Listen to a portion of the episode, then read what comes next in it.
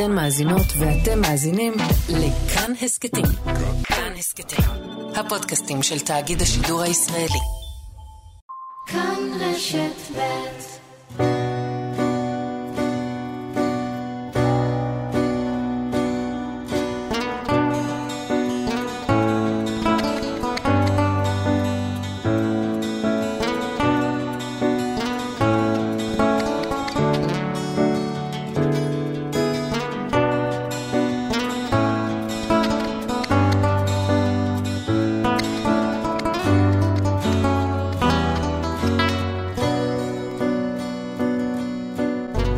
שבת שלום. בכל תוכנית של שניים יש שתי שיחות שהקשר ביניהן לפעמים ברור וישיר ולפעמים עדין וסודי יותר.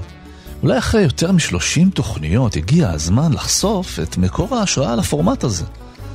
אז מקור ההשראה היא סדרת טלוויזיה שהתמכרנו אליה בזמן הקורונה, שמה סדר אותי, או באנגלית High Maintenance, הגיבור של הסדרה הוא בחור שרוכב על אופניים ומביא ללקוחות שלו ברחבי ניו יורק עד הבית כל מיני סוגים של חומרים מרככי תודעה. אבל זה לא העניין. העניין הוא שבכל פרק הבחור מבקר בשתי דירות שונות ונחשף לשני סיפורים אנושיים שונים, לכאורה לא קשורים ובעצם כן קשורים. וזה גם מה שהתחיל את השיחות שלנו בסוף כל פרק. למה חיברו דווקא את שתי הדירות האלה לאותו פרק? למה חיברו דווקא את שני הסיפורים האלה לאותו פרק? למה דווקא שתי הדמויות האלה נמצאות באותו פרק?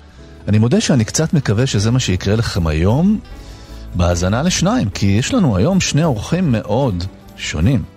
טל אוחנה, ראשת עיריית ירוחם, הפכה לאימא לפני ארבעה חודשים. ננסה להבין כמה זה מטורף ואיך זה נראה בחיי היום-יום שלה.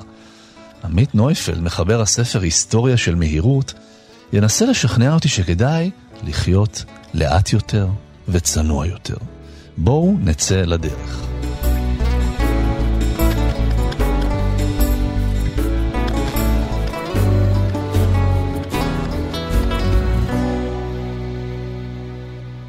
טל אוחנה נבחרה להיות ראשת העיר ירוחם בגיל 34.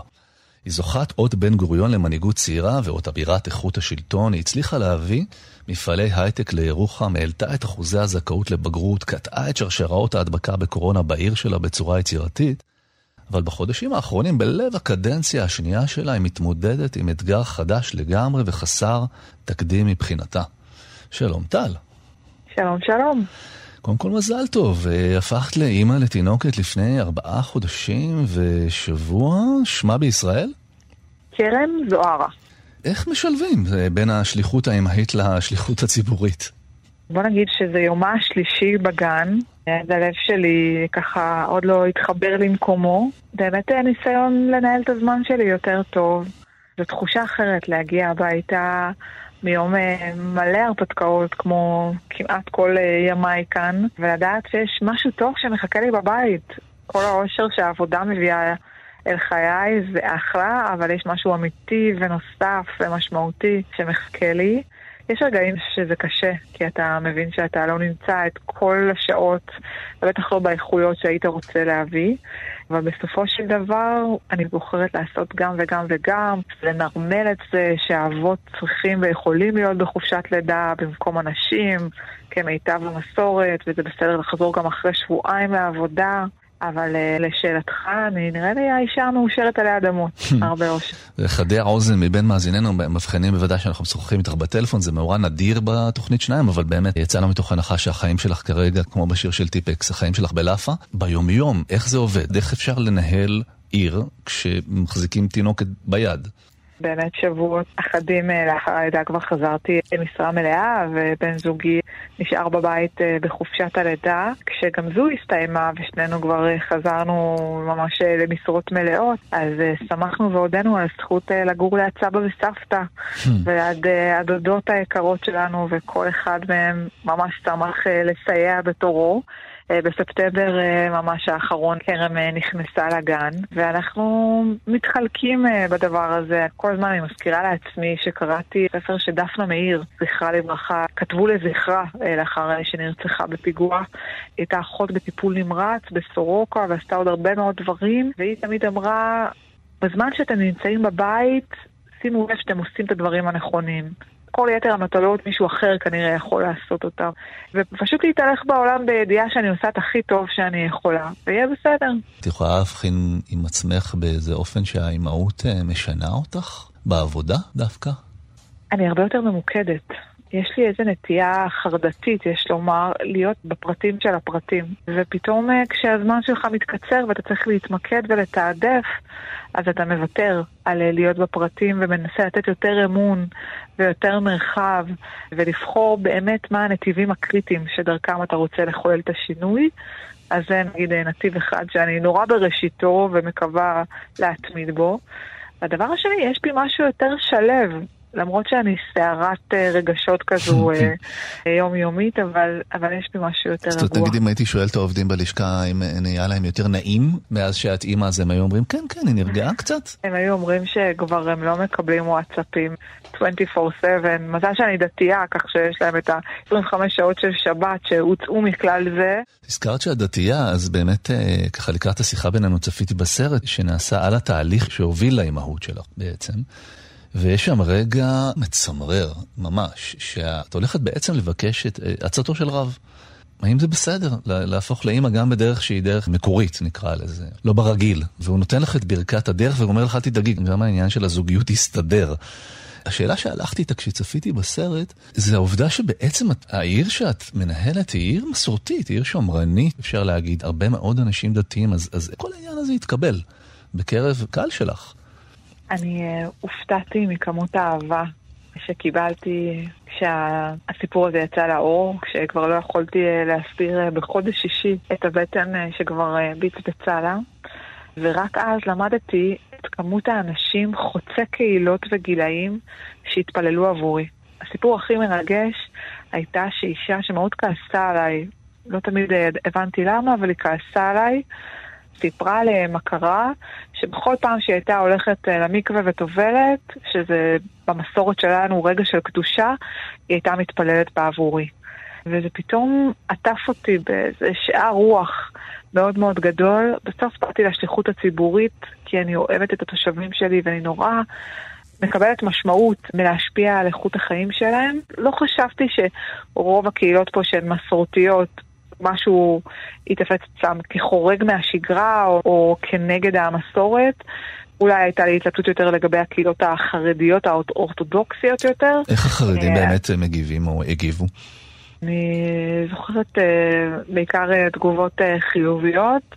צריך לומר שזה שגם בסופו של דבר uh, הייתה תפנית בעלילה, וגם ברוך השם ניסיתי uh, עוד לפני הלידה, אז כמובן שזה הפך את זה למשהו הרבה יותר פשוט לעבורם. אבל בסוף אנשים חווים אנשים, והם ידעו כי סיפרתי על זה מעל כל במה את האתגרים של הפוריות, עניין הרפואי שככה הייתי צריכה להתמודד איתו. יש הלכה, ואנחנו מאוד מעריכים ורוצים לשמר את מוסד המשפחה.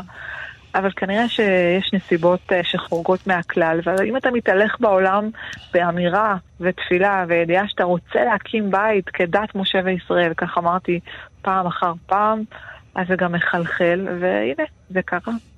אני מתרגש תוך כדי שאת מדברת, כי יש בזה באמת משהו אופטימי, אני חושב על זה שבעצם, תקני אותי אם אני טועה, אולי יותר מכל עיר אחרת בישראל, יש בירוחם איזה מיקרו-קוסמוס. באמת אפשר למצוא בירוחם את כמעט כל הגוונים של החברה הישראלית. זה אופטימי לשמוע שאפשר לקבל, גם אם מישהו עושה משהו שהוא הוא, הוא אחר מהדרך שלך, או אחר ממה שאתה מאמין. ושאלה שאני רוצה לשאול אותך באמת, את ראשת עיר, וזה כבר עמוק בתוך התפקיד, מתוך ההסתכלות שלך על ירוחם, אם אנחנו עושים רגע, עולים רגע במצלמה, מסתכלים למעלה יותר על, על האתגר של מדינת ישראל, של החיבורים, אתגר החיבור בין השבטים, והסובלנות ההדדית שאנחנו כל הזמן כושלים, מה את לוקחת מהחוויה שלך בירוחם? אני תמיד גאה לספר שני סיפורים. האחד על הקשר המיוחד בין הקהילה החרדית ליטאית ובין אה, יתר הקהילות בירוחם. בעיתות קורונה פתאום האור הגדול הזה אה, יצא למרחוק, כי כשכל המהדורות נפתחו בקהילות חרדיות שמפרות את ההנחיות, אני הייתי גאה לספר ולומר שאצלנו הם מחמירים עליהן אה, ולא רק שמקפידים אה, על המבוקש. הרגשתי חובה לעשות את זה, זאת אומרת, הרגשתי שיש לי שליחות בעניין הזה. כשכולם הופכים אותם לאיזה קהילה דמונית ולא מדייקים, אני אמרתי, בכל אחת מהקהילות יש מפרי הנחיות, אבל הנה בואו תראו דוגמה קהילה ליטאית מביתו של הרב קנבסקי, זיכרונו לברכה, אה, שבאמת שומעת ומקפידה על קלה כחמורה. ואני מספרת את זה כי בסוף הם מרגישים אחריות כלפי המרחב שבו הם גרים, וכלפי כל הקהילות כולן, ויש פה יופי אה, מאוד מיוחד בהקשר הזה. והסיפור השני הוא על הקשר שבין אה, חלק מהתושבים כאן עם השכנים שלנו ברחמה. זאת פזורה שלא מזמן קיבלה הכרה, ואנחנו מקווים שהתיישבות הקבע שלה תוקם בסמוך, אבל עד אז בזכות הפעילות והמעורבות של התושבים הקמנו בית ספר וגן ילדים וכל מיני פעולות אה, בתחום התרבות והחינוך הבלתי פורמלי, הכל על השטח שלנו. ויחסי השכנות האלה ייצרו פה במבצע שומר החומות וגם במבצע האחרון באמת שקט מופתי, שלא ניתן היה לנוע על ציר 25 שמוביל אה, לבאר שבע אה, מכיוון דימונה. כביש 40 היה שקט אה, ברוב הזמן, וגם אצלנו, בתוך כל הרדיוסים, לא ראינו פעולות חריגות. הדבר הזה קורה בזכות יחסי שכנות ארוכי שנים. שתי הדוגמאות האלה הן סיפורה של ירוחם, על מגוון רחב של קהילות שאוהבות זו את זו ומעריכות זו את זו, ואוהבות את המדבר שבו הן חיות. זה לא שאין מתחים. אנחנו מתגוונים יותר ויותר, יש פה ציונות דתית שמגיעה ומשנה את פניה של ירוחם ללא היכר, ופתאום הכניסה שלה לתוך מוסדות החינוך הדתיים גם מייצרת דינמיקה שהיא אחרת, אבל בסופו של דבר... אנחנו רואים את החיוביות גם בצמיחה הדמוגרפית וגם בגיוון שלה, ומקווים אה, באמת לייצר מערכות שיש בהן מוביליות ופחות סיפורי הדרה. אני מקשיב לך מדברת, ומשהו, אני חושב, בבחירת המילים שלך מאוד מעניין בעיניי, כי את אשת מעשה, זה ברור, את, את בפרטים ואת מקדמת דברים שהם נועדו לקרות בה באופן ממשי, אבל משהו בשפה הוא גם רוחני באיזשהו אופן. אז אני רוצה לשאול אותך, האם אני מרגיש נכון? זאת אומרת, האם את עובדת על עצמך גם באספקט הרוחני? אני לא חושב שיש הרבה פוליטיקאים ואנשי ציבור שהם בזה. מאוד. בכל אתגר חיים, והיו לא מעט בדרך, הרגשתי שהחוסן שלי נבנה דווקא מהיכולת לדבר רוחניות. אז כמו שהחרדה שלי גורמת לי להיות בפרטים הכי קטנים באיזו שליטה מאוד מאוד גדולה, כך המשברים לוקחים אותי ובונים לי עוד רבדים בנפש של רוחניות גדולה, של הבנה שבסוף אני לא כאן בזכות עצמי, אלא נשלחתי למשימה הזו כי כנראה הייתי צריכה להישלח אליה. זה נכון לרצות להיות uh, מצוין ושהחיים יעבדו uh, כמסלולם, אבל בסוף לא אנחנו קובעים את סדר הזמנים. אמנם גדלתי במשפחה ששני הסבים שלי, גם מצד האימא וגם מצד האבא, היו שליחי ציבור שהיו צריכים להשיא את התפילות של הקהל כלפי מה שנקרא השמיימה, ואני בחרתי בשליחות ציבורית אחרת, אבל עדיין יש בי איזה רצון מאוד מאוד גדול אה, ללמוד תורה, מה שלא היה אצל סבתות שלי, שהיו צדיקות גמורות, של חסד והכנסת אורחים והרבה מאוד מעבר. אבל לא למדו תורה, ואני מרגישה שיש לי איזה צורך כזה, ממש אה, מעומק נשמתי, לעשות את זה יותר. טוב, אני אצטרך להכניס את זה ללו"ז הצפוף שלך, גם לימודי תורה, לא פשוט. כן. שבת, ברוך בורא השבת, מזל שיש לנו רגע יכולת לעצור, אחרת גם במהלכה, זה קרה בקורונה וגם קצת במבצעים האחרונים, אבל ביתר השבתות אני מנסה לדומם מנועים, לא פשוט. יש לי דוד שהוא היה ראש עיר אה, בדרום, ואני זוכר את החוויה של ללכת איתו בעיר, גם בימי חול וגם בסופי שבוע. מבחינת התושבים, הוא היה ראש עיר גם כשהוא יצא להליכה עם המשפחה שלו. זאת אומרת, תמיד כשהלכנו איתו ברחוב, תמיד אנשים ניגשו אליו, ולפעמים עם מחמאות ולפעמים עם תלונות. התחושה הייתה שיש ציפייה לקשר אישי בלתי פוסק. זה ככה גם בירוחם. כן. תמיד היו שואלים אותי, יש לך חיים אישיים בכלל? אז כן, זאת, זאת דינמיקה כזו, שגם בשבת כשאתה עובר אה, מבית הכנסת, או גם כשאתה בטיול שקיעה עם התינוקת שלך, אה, לטוב ולרע, אתה עדיין ראש העיר. אה, ותמיד יעצרו אותך גם לחבק ולאהוב, וגם להגיד שצריך לנקות את השביל של היד, או להחליף את הנורה שכבר לא דולקת. את הולכת עם פנקס? לא, אני בעידן הוואטסאפ אה, מקליטה הודעה קולית למנהל ההחזקה אונליין. הם יודעים אגב איפה הסתובבתי בסוף שבוע, כי כל הריג'קטים שהם מקבלים הם פשוט סימני הדרך במעקב צמוד. חלק מהתפקיד, בסוף אני לא אשת מקצוע, אני נבחרת ציבור, ובדרך לשם אני צריכה להיות אה, קרובה אליהם. טוב, אנחנו מתגלגלים לנו תכף לשאלון המהיר. זה רצף של שאלות ככה. אני אזכיר שוב, אנחנו נמצאים עם טל אוחנה, ראשת העיר ירוחם, והשאלה הראשונה היא מאתגרת, כי אני רוצה לשאול אותך, איפה הבית השני שלך? איפה את מרגישה בבית, חוץ מאשר בירוחם? יש לי אהבה מאוד גדולה למרוקו, במהלך עשור בחיים. ממש אה, ככה נדדתי הלוך ושוב אה, כמה פעמים בשנה. תמיד הייתה לי תחושת בית. מה עשית שם? זה היה תיירות או שעשית דברים ש... שאי אפשר לדבר עליהם? היום כבר אפשר. אני בעצם אה, הקמתי תנועה של עלייה ב-2011, שהביאה לארץ אה, מעט צעירים אחרי צבא, וגם עשתה כל מיני מפעלים ציוניים עם האחים הקטנים שלהם. היום בסגירת מעגל אה, מרגשת יש כבר בפעם הראשונה שליחים שהיו חלק מפעילות התנועה בעבר והם שליחים רשמיים של המדינה והסוכנות היהודית בקאסה בלנקה. זה כבר לא צריך להצניע או להסתיר את, את העשייה החינוכית הציונית, היא כבר אה, נמצאת בחוץ. על קדמת הבמה. מה המקום האהוב עלייך במרוקו? אני מתלבטת אם להגיד אה, מרקש או איסאווירה, שתיהן אה, ערים, אחת מדברית, אחת על האוקיינוס. ושתיהן קרובות לליבי. יש מילה במרוקאית שאת אוהבת במיוחד, שאין לה תרגום טוב בעברית? יש מילה שנקראת להיבה, והמשמעות שלה זה אור גדול, זה מין איזו עוצמה שאין לה מקבילה עברית כדי להבין, אבל זאת איזו עוצמה רוחנית מבורכת כזו, שיש uh, אנשים שהתברכו בה. בעצם הנוכחות שלהם, פשוט uh, אפשר לראות אותה קורנת מהם. איזה יופי, תוכלי לחזור שוב על המילה? להיבה. להיבה, זאת אומרת, כן. זה, זה מתחיל בלמד בכלל? כן, אבל לא מכנים כל כך את הלמד, יותר מכנים את זה כהי, אבל יש שם למד בהתחלה. מה העצה הכי טובה שקיבלת מאימא שלך או מאבא שלך? הם לא היו אנשי מילים, הם בעיקר היו אנשי מעשים. אבא שלי הקים עסק כשהוא היה מאוד אה, צעיר, אחרי שהוא השתחרר משירות הקבע, ועבד סביב השעון, והאופן שבו הוא התייחס אה, ולקח אחריות על החיים של העובדים שלו, מאוד מאוד השפיע עליי ועל הרצון שלי לעסוק במשימות חברתיות, אה, למרות שחלום חיי היה להיות אה, אשת עסקים מצליחה כמותו. על היזמות והיכולת לקום על הרגליים ולא לעצור לרגע קאט, זה משהו שהוא ככה מאוד מאוד מאוד הגדיל אותי. הוא נתן לי הזדמנות בגיל צעיר לעבוד בעסק שלו, לפתח מיומנויות. הטמעתי את ההבנה שעולם המבוגרים סומך עליי מעצם זה שהסתובבתי בין המסדרונות וקיבלתי כל כך הרבה אחריות בגיל צעיר. אז המחשבות הגדולות שלי, היזמות שלי, המעשים הגדולים קשורים ביכולת שלי פשוט להתבונן בו בלי הרבה מילים.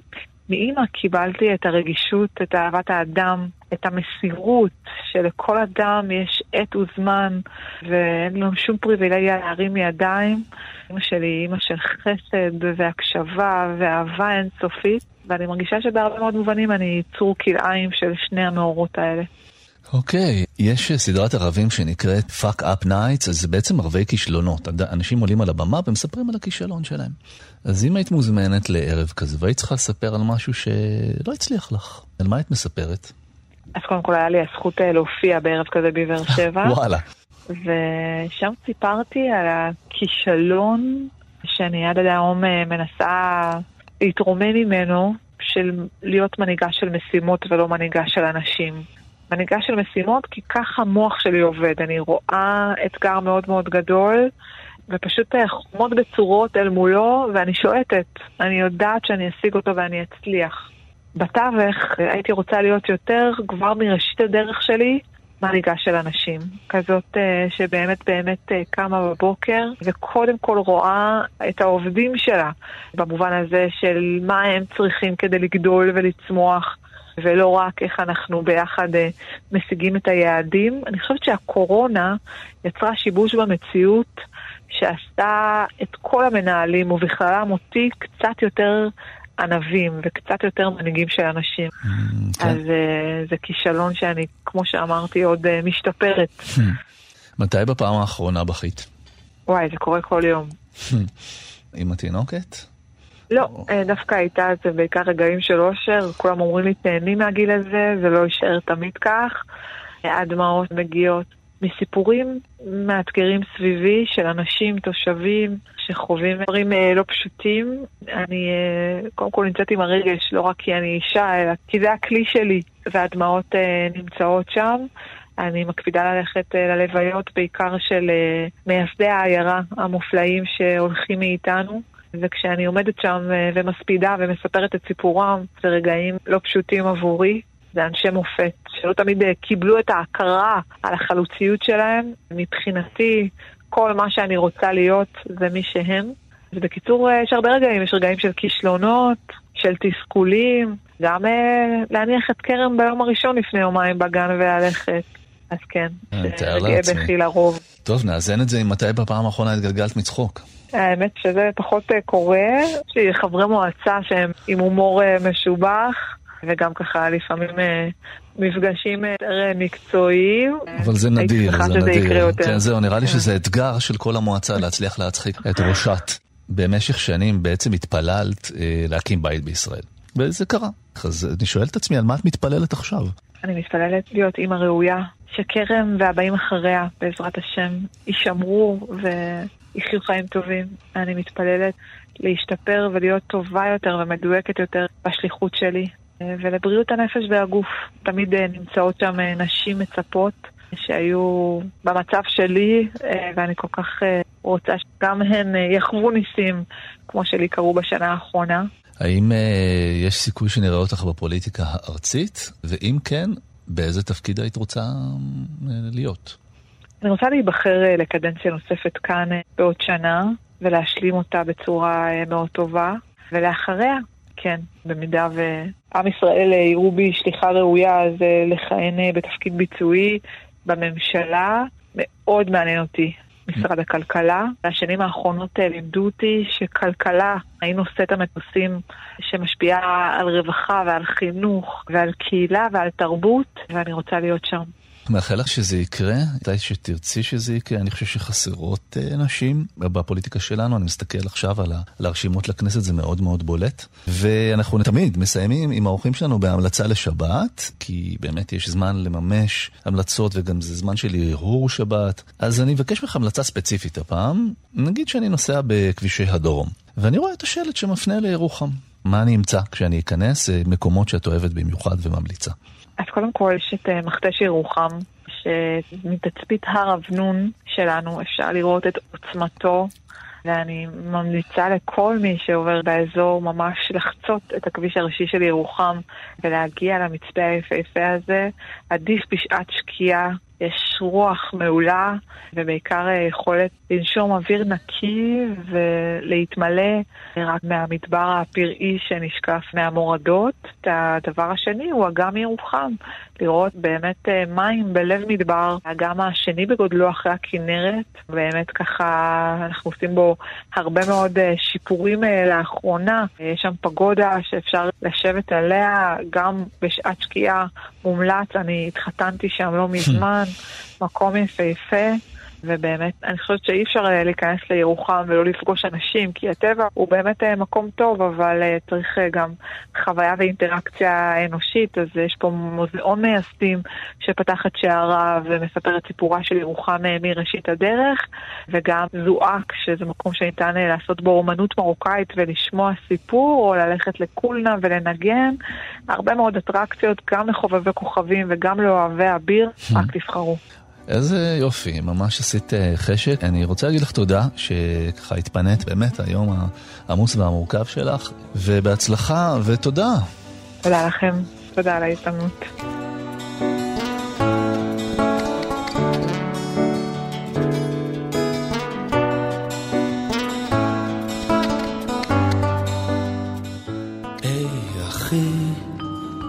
תמיד ממהר מקום.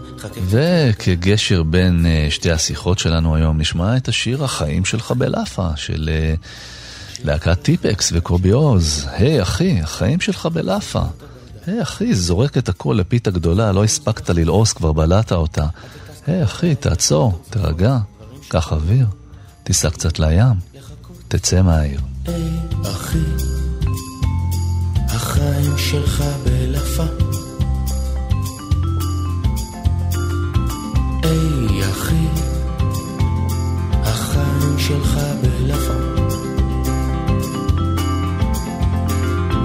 היי אחי, זורק את הכל לפיתה גדולה, לא הספקת ללעוס, כבר בלעת אותה. היי אחי, תעצור תירגע, קח אוויר, תיסע קצת לים, תצא מהעיר. מאז הצבא, אתה מנסה לעמוד בזמנים, בסוף תישבר ותצטרף למנזר שתקנים. היי אחי, החיים שלך בלפה. היי אחי, החיים שלך בלאפה. עמית נויפלד הוא מייסד ועורך אתר תנועת ההאטה, slow.org.il. הוא כותב על איך לחיות פשוט וצנוע ולאט מתוך בחירה, ועל המנגנונים שמניעים אותנו לעבוד ולצרוך בהילוך מהיר מדי שלא לטובתנו. הוא מפרסם טורי דעה בעיתונים שונים והוא גם מחבר ספר היסטוריה של מהירות, מדריך פילוסופי ומעשי להאטה. שלום עמית. שלום, שלום אשכול. אז פתחתי את הספר שלך והייתה שם הקדשה מאוד יפה, זאת uh, לשון ההקדשה. תתחיל הכי לאט שאפשר, ובהדרגה תוריד את הקצב. זה כבר מצא חן בעיניי. כן, אתה קצת הורס לי עכשיו, כי אני כותב את זה להרבה אנשים, ובטח כל אחד חושב שזה במיוחד עבורו, אבל... כן, הרגשתי מאוד מאוד ייחודי, אה, ואז צללתי לעמודים הראשונים, והספר נפתח בקטע שרציתי לבקש ממך לקרוא לנו, והוא עוסק בפסק זמן. בשמחה. זיכרון ילדות, שנת 1982. אני בן שבע, תלמיד כיתה ב'. במהלך ההפסקה הגדולה נקלעתי לשיחה בין שני חברים. אינני יודע כיצד היא התחילה או כמה זמן נמשכה, הצלחתי לשמוע רק את המשפט שחתם אותה. ברור, אבא שלי הביא לנו קופסה שלמה של פסק זמן. עד היום אורי סומר כשאני נזכר בתחושת התמיהה והבלבול שאחזה בי. קופסה שלמה של פסק זמן. ניסיתי לדמיין אותה, מכילה יחידות מסודרות של חורים בזמן, של הפסקות, של כלום, אך ללא הצלחה. כיוון שהתביישתי לשאול על מה שוחחו השניים בביטחון שכזה, העברתי עוד יומיים בתהיות עד שגיליתי שמדובר בחטיף שוקולד חדש מבית עילית שהושק באותו שבוע. האכזבה שלי הייתה מרה. התקוות שתליתי באותה קופסת פלאים שברצותי תפסיק את הזמן, ולו לכמה רגעים, התנפצה באחת. רק טעמו של החטיף הצליח במידה מסוימת להקהות את עוקצה. זה לקח שלושה עשורים, אבל מצאתי את הדבר הכי קרוב לה. איזה יופי, ואני רוצה לשתף אותך בחוויית הקריאה. אז קראתי את הספר בגליל, בחופשה, והוא באמת השפיע עליי והרגשתי איך אני מצליח להאט ולהשתהות ולבהות. הצלחתי להחזיק את התחושה הזאת כל עוד הייתי בגליל, ואז חזרתי אל האורבניות, ואני לא מצליח להחזיק את הקצב הזה. אפשר לחיות חיים איטיים גם בעיר, גם, גם לא בחופשה? התשובה שלי היא חד משמעית כן, אני חושב שהאטה היא בסופו של איזשהו סוויץ' שאנחנו עושים בראש שלה. אני גדלתי כל חיי בתל אביב. פרסמתי גם טור, גם בהארץ, על האטה והעיר הגדולה, ולדעתי דווקא להאט אפשר הכי בקלות בעיר הגדולה, דבר ראשון כי אתה לא צריך להחזיק שני רכבים. אתה יכול להגיע ברגל או בתחבורה ציבורית או על אופניים, כמו שאני הגעתי לפה היום. בתוך עיר אתה יכול לייצר רשת של החלפה עם השכנים המקומיים שלך, זה הכל הרבה יותר קרוב, הכל נגיש, ובאמת בסופו של דבר, ברגע שאנחנו לומדים להבין את המנגנונים שפועלים עלינו ושגורמים לנו בעצם להתמכר למהירות, תרבותיים ופסיכולוגיים וכלכליים, ויש לנו את הידע של איך הם עובדים עלינו, הרבה יותר קל לנו להתנגד אליהם. אז בוא נדבר רגע על תנועת ההאטה, ככה לטובת מי שלא מכיר, מאיפה התחילה בכלל. תנועת ההאטה בעצם באה לעולם בשנת 1986 באיטליה. היא התחילה עם תנועת slow food, בעצם ההתחלה של תנועת slow food היא קצת משעשעת, כי מקדונלדס עמדה לפתוח את הסניף הראשון שלה באיטליה, ולא סתם באיטליה, אלא בעיר רומא, ולא סתם בעיר רומא, אלא ממש 100 מטר מהמדרגות הספרדיות המפורסמות. והרעיון הזה של האם הצהובה, שתהיה תלויה באזור ההיסטורי והמסורתי הזה, הצליח להוציא מדעתם כמה אנשי קולינריה ושפים מקומיים, וביום פתיחת הסניף הם אה, נפגשו בחוץ והשליכו מאפים טריים ופסטה מעשה ידיהם על דלתות הסניף החדש והנוצץ. הסניף אגב עומד שם עד היום, ומאותו רגע המחאה הזאת הילדותית שהתחילה ככה בתור כמעט אה, אקט מתריס ומשעשע, התגבשה בהובלתו של קרלו פטריני לתנועת slow food שכולנו מכירים היום. עכשיו, הרעיונות האלה של מזון איטי שבעצם יצא להציל את רעיון הטעם מהכחדה, היא רצה לתת אנטיתזה לתרבות של המזון המהיר ולגרום לנו לייצר קשרים טובים יותר עם האוכל שלנו, להתחבר אליו בחזרה. הרעיונות האלה לאט לאט זלגו לתחומים אחרים בחיים. מי שמחפש היום slow movement באינטרנט יכול למצוא אתרים שעוסקים ב-slow travel, תיירות איטית, אה, פנאי איטי, משפחה איטית, הורות איטית. אני אוהב להגיד היום שתנועת האטה היא בעצם תנועה תרבותית שמנסה להוביל למפנה באופן שבו אנחנו משתמשים במשאב הכי יקר שיש בחיים שלנו, שזה הזמן. והיא גורמת לנו להרהר ב-A ולערער ב-ע' על כל מיני מוסכמות תרבותיות שלמדנו לחיות לאורן, כמו למשל שקריירה זה הדבר החשוב ביותר בחיינו ושמן הראוי להקדיש לה את מירב שעות הערות והאנרגיה שלנו, או שצריכה היא באמת הדרך להיות מאושרים. ובמקום כל הדברים האלה, היא פשוט אומרת לנו, ההנאות הבסיסיות בחיים בדרך כלל הרבה יותר פשוטות והרבה יותר זולות.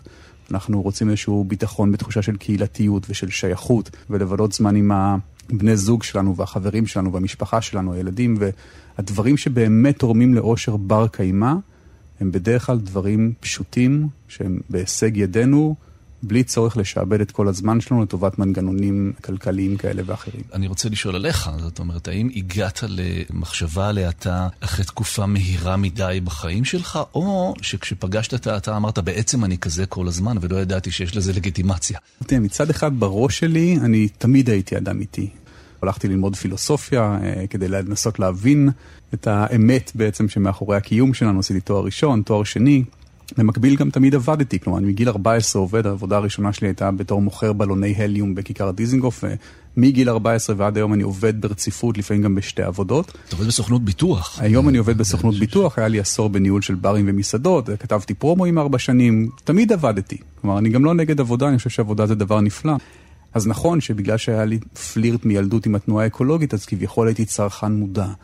אבל כל הזמן הייתי קונה, כל יום שישי הייתי בשוק פשפשים ביפו, שהייתי נוסע לשוק פשפשים בחיפה, והבית שלי היה כמו איזשהו מוזיאון, והארון שלי מפוצץ בבגדים מחנויות יד שנייה, אז הנה, הצרכן המודע, אבל עדיין כבול לרעיון הזה שהחפצים הם אלה שמגדירים אותי.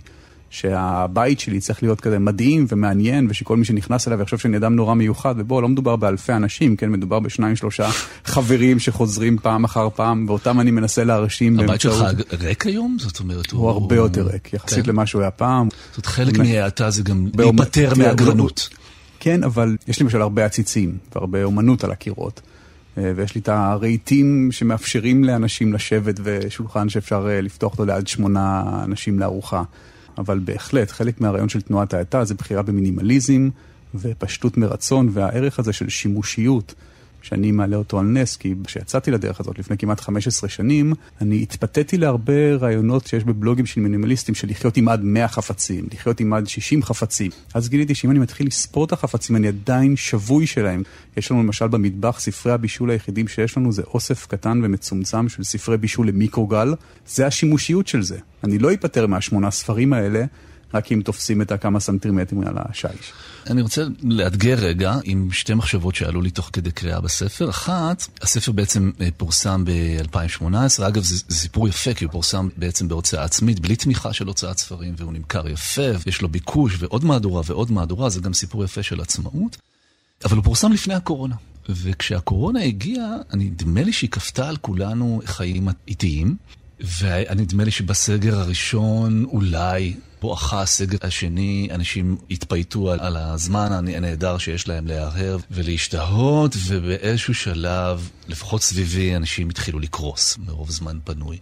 ואתה היית כותב אחרת את הספר היום? אני אענה לך על זה בכמה שלבים. דבר ראשון, לשאלה הסופית שלך, לא הייתי כותב שום דבר אחרת כנראה. יכול להיות שהייתי כותב יותר בבהילות. את הרעיונות שיש פה, שאני חושב שהם נורא נורא חשובים. אני כן יכול להגיד לך שבקורונה, דבר ראשון, כמות הפניות לאתר וכמות ההזמנות של הספר זינקה בצורה משוגעת. והרבה אנשים באמת גילו את ההנאה שבאיטיות. לפחות בסגר הראשון כולנו עפינו חלות וכולנו גידלנו עגבניות על הגגות ועל המרפסות ופתאום גילינו את הקהילתיות, גילינו את השכנים שלנו. אתה רואה אנשים מורידים שולחן אוכל לחצר של הבניין ועושים ארוחה ומדליקים נרות ועושים קידוש ופתאום היה ביחד ואתה מגלה גם כמה שהחמש מאות מטר שמסביב לבית שלך הם בעצם מרתקים ומעניינים ואפשר למצוא ואנחנו לא יכולים כל הזמן לטוס ולנסוע לחופשות.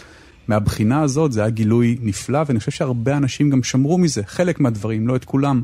אני ממש לא רוצה לקשר את תנועת האטה למגפה שגובה קורבנות ומיליוני מובטלים ברחבי העולם, מה גם שהקורונה הייתה כמו דיאטת כסח. אני מאמין שלהאטה צריך להגיע בהדרגה ומתוך איזושהי בשלות.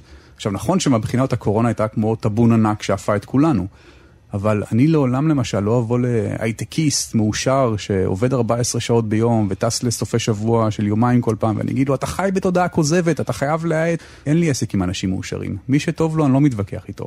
אבל יש מספיק אנשים שרע להם, ויש מספיק אנשים שעייפים, ויש מספיק אנשים שמושכים את הכאב הזה בצד, ואת הלחץ ברכות, ויודעים שהסגנון חיים הזה לא טבעי להם ולא משרת אותם. ולאנשים האלה, לתנועת האטה יש המון מה להציע. תוך כדי זה שאתה מדבר, עולה לי חבר.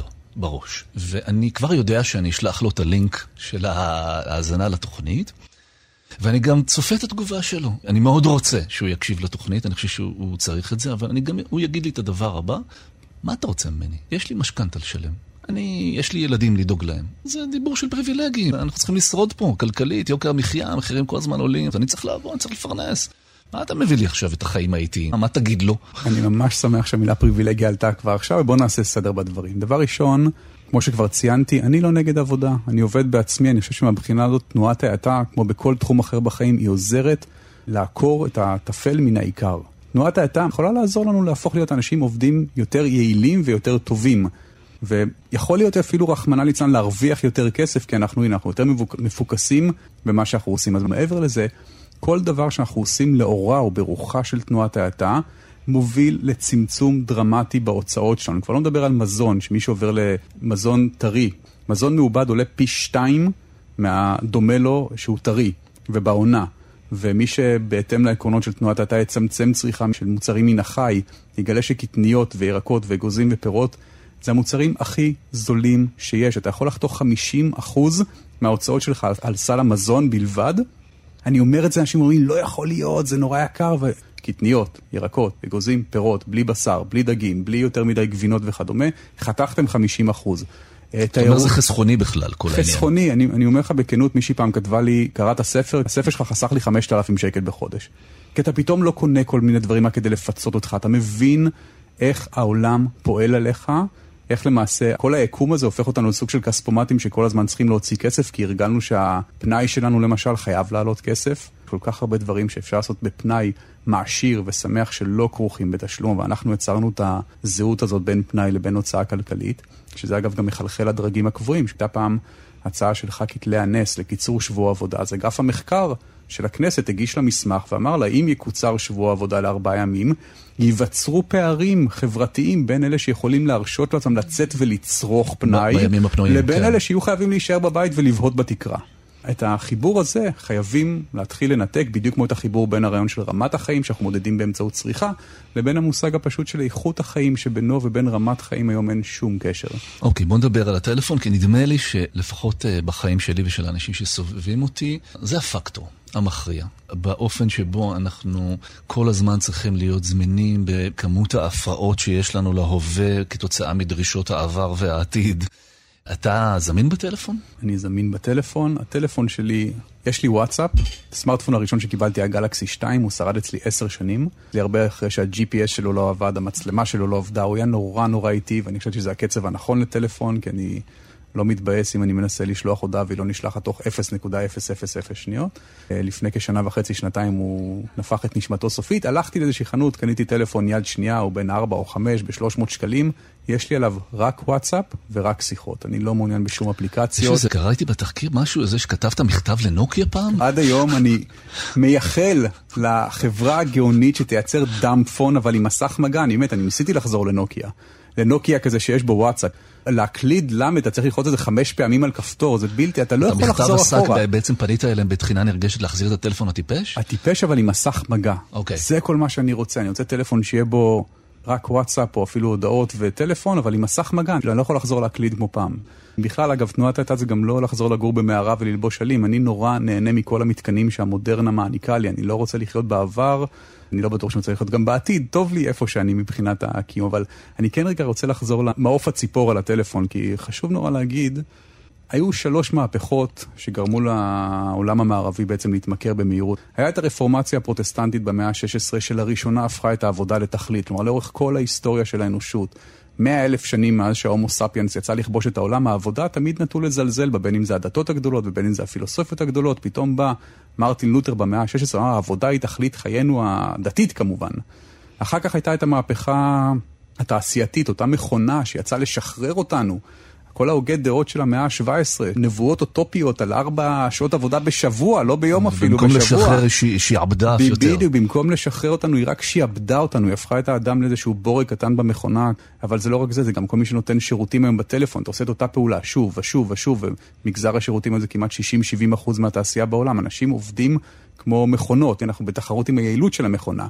כשהמהפכה השלישית והגרועה מכולן אולי, או לא גרועה מכולן, אבל כולנו חווים אותה היום על בשרנו, זה באמת מהפכת המידע שבאה לידי ביטוי באינטרנט ובעיקר בסמארטפונים, כי מעולם לא היה תקדים לעובדה שכל אחד מאיתנו מסתובב עם מחשב רב עוצמה בכיס המכנס, שזמין ומתעדכן כל הזמן במידע חדש. עכשיו, אנחנו הרי יצורים סקרנים, המהנדסים האלה שיושבים מאחורי הסמארטפונים, הם האנשים הכי חכמים בעולם, ומקבלים את המשכורות הכי גבוהות בעולם כדי לגרום לנו לבלות כמה שיותר זמן עם המכשירים האלה, והם מכירים אותנו יותר טוב ממה שאנחנו מכירים את עצמנו. הם יודעים שהסקרנות טבועה בנו כמנגנון אבולוציוני. ואתה נמנע מזה? הסמארטפון שלי, אין עליו את המידע הזה. אני הבנתי, אני לא פתית שלג מיוחד, אני כמו כולם מכור, אם אני אכנס לפייסבוק, והרשת החברתית היחידה שיש לי זה פייסבוק, ואני רואה שכשאני נכנס לפייסבוק, נורא נורא קל לי להישאב לזה. אז אנחנו חייבים לנקוט באמצעים מחמירים מצידנו, כי כולנו מכורים. והרעיון הזה שהסמארטפון בעצם הכחיד את היכולת שלנו כבר להשתעמם. אתה כבר לא יכול למצוא בן אדם שיושב רגע חמש דקות עם עצמו וחושב, היכולת שלנו לעסוק ברפלקסיה, חשיבה אודות חשיבה, הרגעים האלה שבהם אנחנו נותנים באמת מחשבות לנדוד בהקיץ ואנחנו אה, פותרים בעיות, או חלילה חושבים מחשבות מקוריות משל עצמנו ולא רק מעכלים מידע. אז לא לפחד הזמן... להשתעמם, זה עובר לא באמת... לא לפחד מאוד... להשתעמם, ובאמת, אגב, אני אגיד עוד משפט, אני אומר את זה בהרבה ראיונות שאני עושה לפודקאסטים, ואני אומר את זה בחצי הומור, אבל פודקאסט זאת יחידת המידע הבזויה ביותר שקיימת היום. המדיום הזה פורח ומשגשג בדיוק בגלל שהוא שהוא מאפשר לנו לצרוך תוכן איכותי בזמן שאנחנו עושים פעולות שבעבר היו משעמות, לחתוך סלט, לעשות כביסה, לנהוג ברכב, לרוץ. ואלה זמנים שהיו נורא נורא חשבים, לדעתי, לנו וללבד של עצמנו, שכרוך ביצירתיות שלנו בעתיד. לא להיבהל מהחלל הריק, זה מעניין, אני, אני מסכים, אני חושב באופן בסיסי, זה, זה, בלי חלל ריק לא יכול לנבוט שום דבר. ואנחנו עוברים למשהו שהוא כמעט אוקסימרון, זאת אומרת, יש לנו שאלון מהיר על חיים איטיים, אבל אנחנו ננסה לעשות את זה. באתי עם נעלי ספורט, אני אשתדל לענות. אוקיי, אז אנחנו מתחילים לרוץ. איפה אתה מרגיש בבית חוץ מאשר בבית? איפה הבית השני שלך? תל אביב. כל מקום בתל אביב, אני משוטט בעיר ואני אומר לעצמי, סליחה על המשפט, This is my fucking town. כלומר, אין מטר אחת בעיר הזאת שאני לא מרגיש בה, כמו שאמר בסרטון המשעשע של יניב האחמ"ש, באלמנט שלי. באלמנט שלך בכלל, הספר אה, מקדם שוטטות וממליץ על שוטטות. וזאת אחת מהעצות, ואגב עצות, מה העצה הכי טובה שקיבלת מאבא שלך, שהוא בעל סוכנות ביטוח? אני חושב שזה היה בזמנו אף פעם לא לזלזל בלקוחות הקטנים, גם כשאתה משיג את הלקוחות הגדולים. ואני חושב שזה משהו נורא יפה בכלל החיים, כלומר לתת יחס שווה והוגן לכל אדם שאתה נתקל בו, ולא משנה מי הוא ומה הוא, בכלל אם הוא משרת לך איזשהו צורך או מביא לך איזושהי תועלת. זה בהחלט משהו שאני הפנמתי ולקחתי איתי.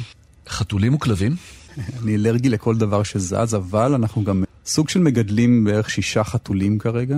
הצלנו פעם איזה גור של חתולי רחוב, התחלנו להאכיל אותו ליד הבית שלנו, ואז הוא גילה איך להיכנס לבית שלנו דרך המרפסת של המטבח, ואז הוא הביא איתו עוד חבר, ונכון להם הבית שלנו זה בעצם מועדון של חתולי רחוב, שישה חתולים שכל בוקר אנחנו פותחים את הדלת, רצים פנימה וצורכים עלינו שנאכיל אותם, ואנחנו חוזרים אחר הצהריים וצורכים עלינו שניתן להם ארוחת ערב, ושאר הזמן הם פשוט משחיתים את הספות והווילונות. אשתי מאוד אוהבת חתולים, אז אני פשוט זורם עם זה. הבנתי שלמדת גרמנית, אתה לומד גרמנית, אז יש מילה בגרמנית שאתה מחבב? אה, יש המון. למדתי שלוש שנים גרמנית, זה התחיל מזה שרציתי לעשות את הדוקטורט שלי והבהירו לי שאני חייב לדעת גרמנית על בוריה. המשכתי ללמוד גרמנית גם כשכבר הבנתי שאני לא חוזר לדוקטורט שלי, ויש המון מילים יפות בגרמנית, שזו באמת שפה נפלאה, אבל כנראה זאתי שאני הכי אוהב, והיא גם, היה לה ממש אספקט של שינוי בחיים שלי, זה הבירוף, המילה הזאת שלותר טבע, ברוף זו מילה בגרמנית שאין לה מקבילה בעברית, וזה מקצוע במובן של עבודה יומיומית, שהוא גם שליחות. Mm. באנגלית יש את המילה vocation שמאוד דומה לזה. אתה מצליח להרגיש תחושה של שליחות בסוכנות הביטוח? בוודאי. סוכנות ביטוח במהות שלי, אני כל היום נותן שירות לאנשים שנשרף להם הבית, שנגנב להם הרכב, שהיו מעורבים בתאונה. אני פוגש את האנשים במקום הכי נמוך שלהם באותו רגע, ואני צריך לתת להם שירות. אני צריך ללוות אותם החוצה מהסיטואציה הזאת. אוקיי, okay, האם אתה שונץ? האם אתה אה, לפעמים מרשה לעצמך שלב שטונדה?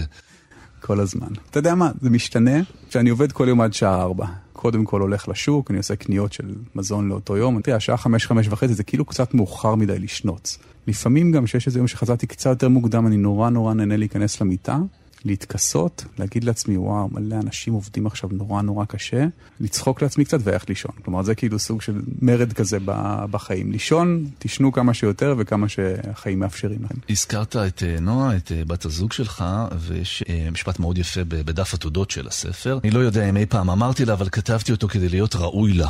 האם היא מקבלת את סגנון החיים האיטי שלך, ויותר רחב מזה, אם יש בסביבתך הקרובה אנשים שמרימים גבה. כשהתחלתי לצאת עם נועה, נורא ניסיתי להרשים אותה, ואמרתי שבנוסף לבלוג אני גם כותב ספר, מה שלא היה נכון.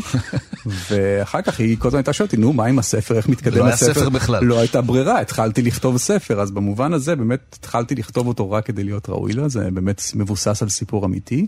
כשאני פגשתי את נועה לפני כמעט עשר שנים, היא בדיוק חזרה מעשור של חיים בלונדון, היא עברה שם שמונה דירות, וכשאתה עובר שמונה דירות בעשר שנים אתה לומד לחיות עם מעט מאוד דברים.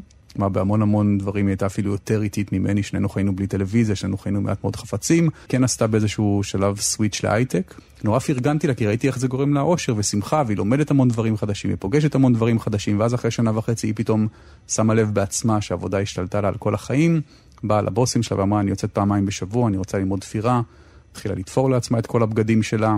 מאז אני חושב שבהרבה מובנים היא איטית, ותנועת האטה זה לא מחייב, כלומר לא חייבים לקחת את כל החבילה. אתה יכול להיות כאמור הייטקיסט שמח, אבל עדיין להיות slow food יסט, אתה יכול לצאת לחופשות איטיות, אבל בשאר הדברים להיות, להיות מאוד מהיר. מהיר.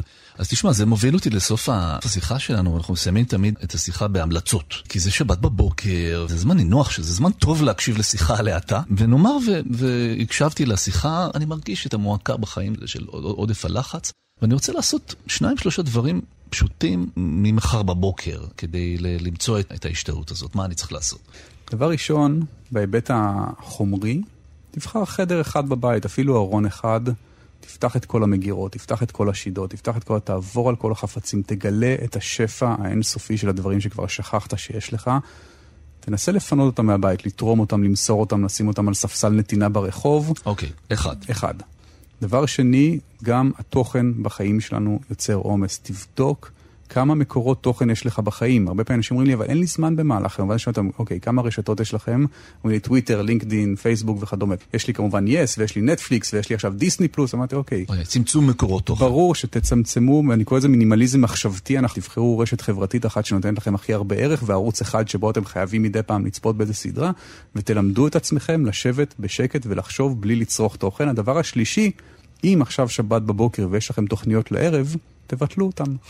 תנסו פשוט לא לעשות שום דבר 24 שעות ולראות איך זה מרגיש. אוקיי, okay. מאזיננו שמיישמים את ההמלצות, אנחנו מזמינים אתכם אה, לכתוב לנו לדף התוכנית ולספר לנו איך היה לא לעשות כלום במשך שבת שלמה. תודה רבה לך, עמית נויפלד. תודה רבה.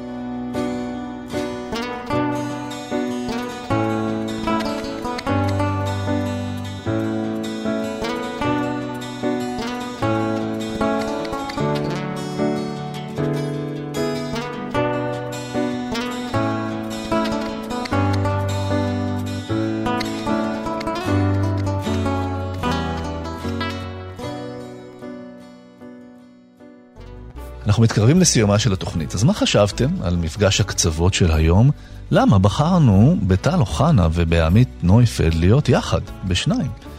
אם יש לכם מחשבות על זה, כתבו לנו לדף התוכנית, אשכול שטרודל.כאן.org.il ואני אומר את זה שוב כדי שיהיה לכם זמן uh, להביא עט ולכתוב e-s-h-k-o-l כרוכית kan.org.il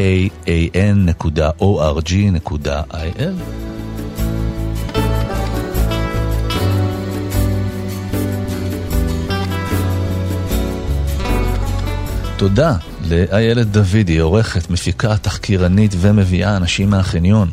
תודה לרומן סורקין ולשמעון דוקרקר על הביצוע הטכני. נשתמע בשבוע הבא.